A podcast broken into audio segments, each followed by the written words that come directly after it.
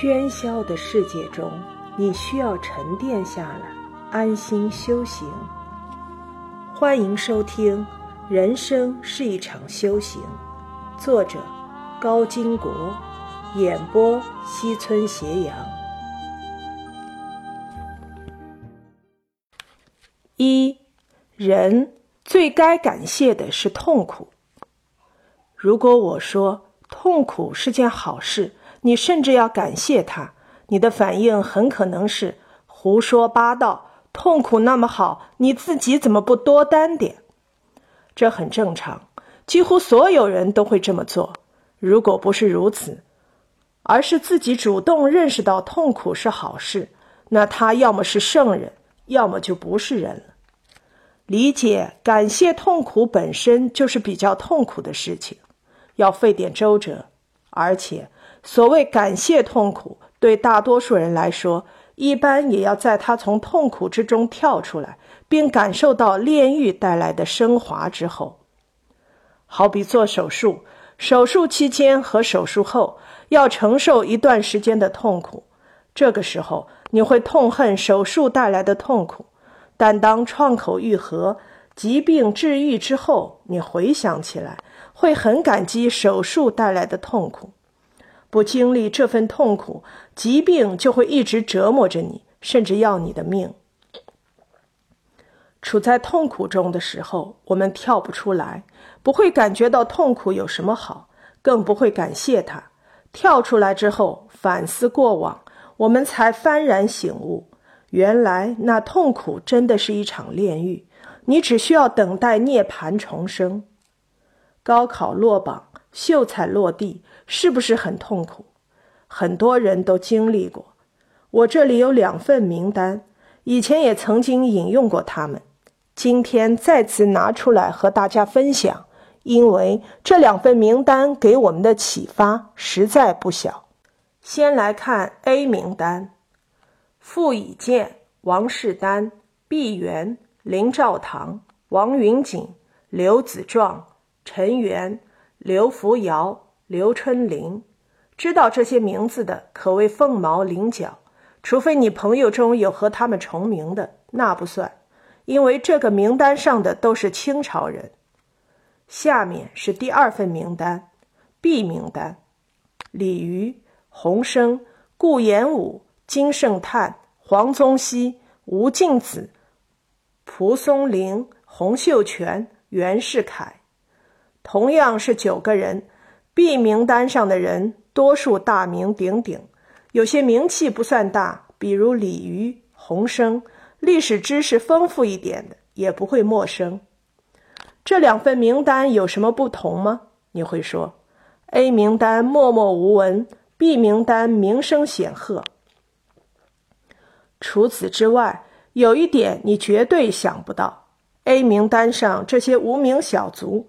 生前个个名声显赫，风光无限，他们都是大清状元。B 名单上的人也有个共同点，都是清朝的落地秀才。毫无疑问，落地是痛苦的。B 名单上有的人还不是一次落地，是终生落地，从十七八岁的小青年，一直考到六七十岁。一辈子苦读，目的就是考取功名，可结果怎么样？考了多少次，落地多少次？好在，即便是考了一辈子的人，他们也不是把考试作为生活中的唯一，也要打工养家糊口。为了养家糊口，有的人不得不卖字卖文为生，结果歪打正着，成了名家大家。也有的人一次考取不了，干脆抛弃功名，走上其他道路，获得了成功。这种人觉醒得快，被功名折磨的时间短，痛苦相对就少一些。无论哪一种，他们都经历了痛苦，最终功成名就。而 A 名单呢？这些人考取功名，成了状元，日子舒坦了，生活宽裕了，就容易不思进取。生于忧患，死于安乐。对人生而言，何尝不是如此？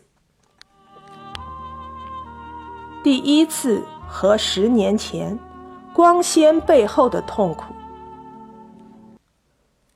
无论什么年代，有两种人都很受年轻人崇拜：第一种是行业名人，第二种是娱乐明星。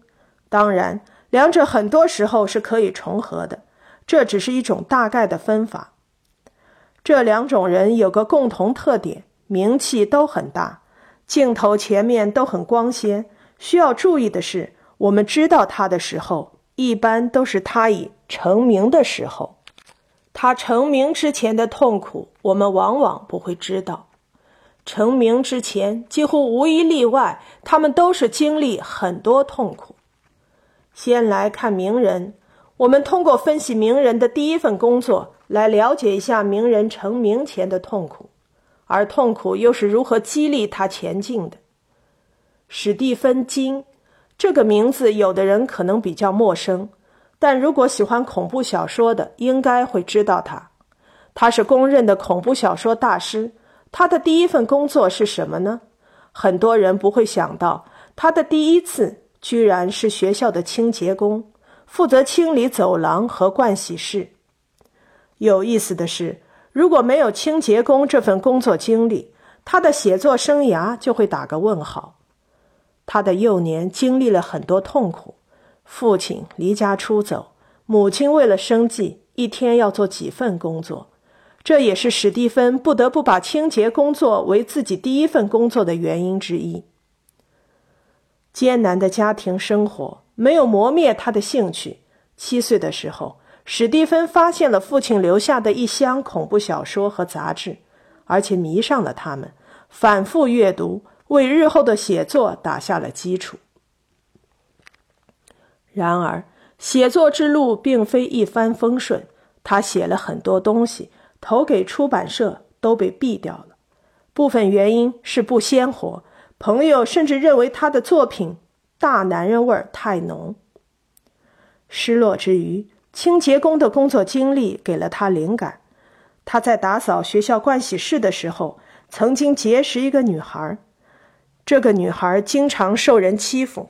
还曾经在浴室内遭他人围攻，他以这个女孩为蓝本，开始构思他的小说《魔女凯莉》。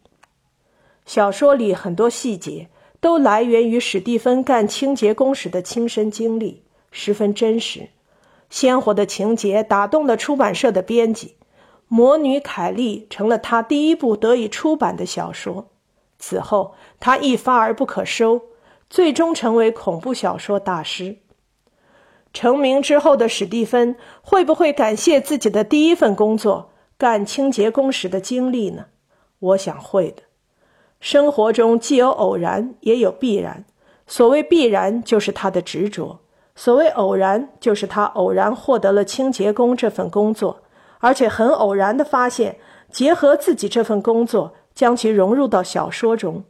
会更快地促进自己水平的提高。如果没有这份工作，他的写作之路说不定还要走很多弯路。说了第一次，接着再说十年前。当然，这个十年前不是一个严格的概念，主要是指娱乐明星成名十年或者八九年之前。看看那个时候他们在干什么。有人曾经专门就明星的十年之前做过调查，认真看看，的确很受启发。十年前，台湾一家小演艺公司招聘了一男一女两个新员工，负责给演员端茶倒水、打杂、打扫卫生间。他俩轮着值班，一个值一三五，一个值二四六。每次值日的时候。他俩都要在卫生间的签到簿上签到，男的签的名字是金城武，女的签的名字是刘若英。没错，不是重名，就是你现在经常听说的那两个人。十年前，一个长在单亲家庭的小伙子，性格孤僻，高中毕业后去餐厅打工，负责把厨师做好的菜送到餐厅，客人一多就容易出错。一出错，老板就扣他薪水。这个经常被扣钱的年轻人名字叫周杰伦。多年之前，一个十六岁的小伙子去哈尔滨的剧团打工。他身材枯瘦，相貌平平，老板相不中他，但还是让他饰演了一场，效果还可以，勉强留下了。他刚开始登台的时候，效果不怎么样，观众经常起哄，有时候甚至被轰下台。那时候他每天的收入只有一二十块钱。他叫小沈阳，还有很多不再一一列举了。感谢对明星的十年前进行总结的人，他让我们看到了明星成名之前的艰辛和痛苦，让我们看到了明星光鲜背后的磨练。如果你以为明星天生就是明星，那么你错了；如果你以为明星就一直很幸福，那么你也错了。没有痛苦就没有明星。最该感谢痛苦的就是他们，明星。名人、成功者，如果你现在还在痛苦之中，希望你能笑看痛苦。这样做，一是可以减轻你的疲惫感，二是换个角度之后，你会发现痛苦其实是个机会，迈向成功的机会。你被拒绝过九千九百九十九次吗？从传统文化中。我们能学到很多精妙的东西，这毋庸置疑。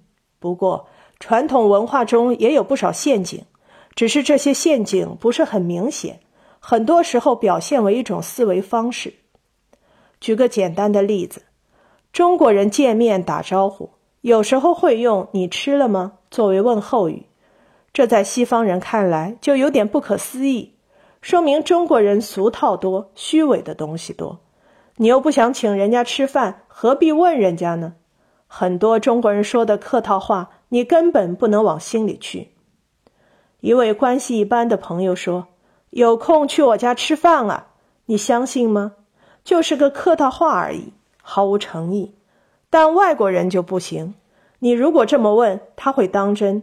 这就是中西思维方式的不同。中国的这些俗套话、吉利话，你不当真没事。一当真就出问题，还有个问题在于，当你遇到困境的时候，迫切需要吉利话来鼓励你的时候，就很容易把这些客气话当真。好比你饿了好几天了，朋友突然说有空去我家吃饭啊，你肯定希望这是真的。这都是小事，没什么大不了的。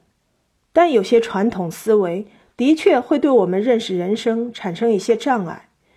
比较典型的一种思维，也是我们的一个吉利话，经常用四个字“马到成功”。这个成语一般属于预祝，祝您马到成功，金榜题名，如此等等。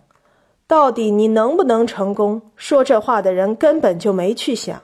但时间长了，尤其是我们处在困境的时候，我们真的很希望马一到就成功。一次性把问题解决，一了百了，在成功之路上，我们由此可以意气风发，志得意满。现实真是这样吗？我几乎可以肯定地说，恰恰相反。现实不是马一到就成功，而是万一成功，你尝试一万次，失败九千九百九十九次，最后一次才能成功。这几乎是一个普遍规律。因为我们都是普通人，不是高智商、超能力的人，也不是高干子弟、传统贵族。有人曾经采访过一个亿万富翁，问他成功的经验是什么，他总结了一句：“因为我很早就习惯了被拒绝。”是的，被拒绝。有一段时间，他联系业务成功的概率只有万分之一，联系一万次成功一次。那时他做电话推销，每天至少打四百个电话，试用期三个月，他打出了几万个电话，基本全都是拒绝。不过因为行业的特殊性，几万个电话只要能有几个成功的，他的收入就很丰厚了。回忆自己的创业经历，他觉得自己是一路被拒绝下来的。十几岁的时候，他在饭店打杂，因为人机灵。一位厨师对他说：“你挺会说话的，干这个可惜了，不如去做销售。他听了这个建议，迈出了创业的第一步。可惜，因为年龄小、学历低，几乎所有的招聘单位都给他吃了闭门羹。跑到最后，一个卖电池的公司总算接纳了他，让他推销电池。推销电池，沿着大街挨个门头问，一次次被拒绝。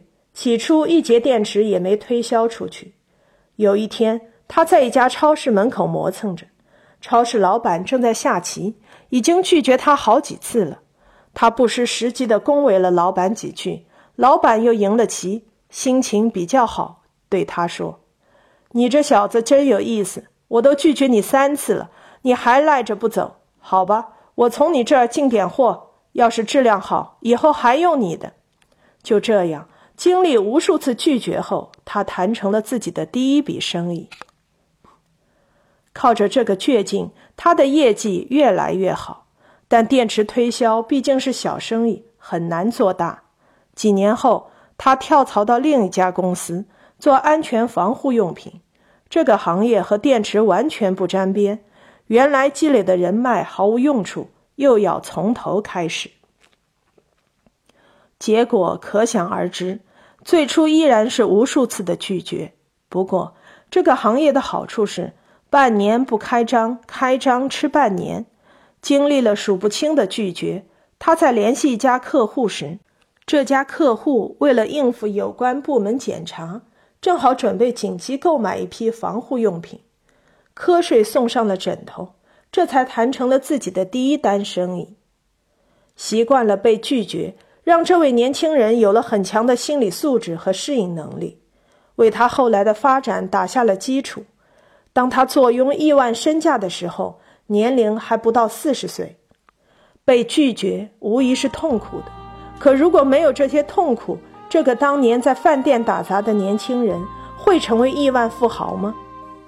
当你因为被拒绝而痛苦的时候，为你苦恼自己一事无成的时候，你要想一想。我被拒绝过九千九百九十次了吗？如果没有，就别怪成功没有青睐自己。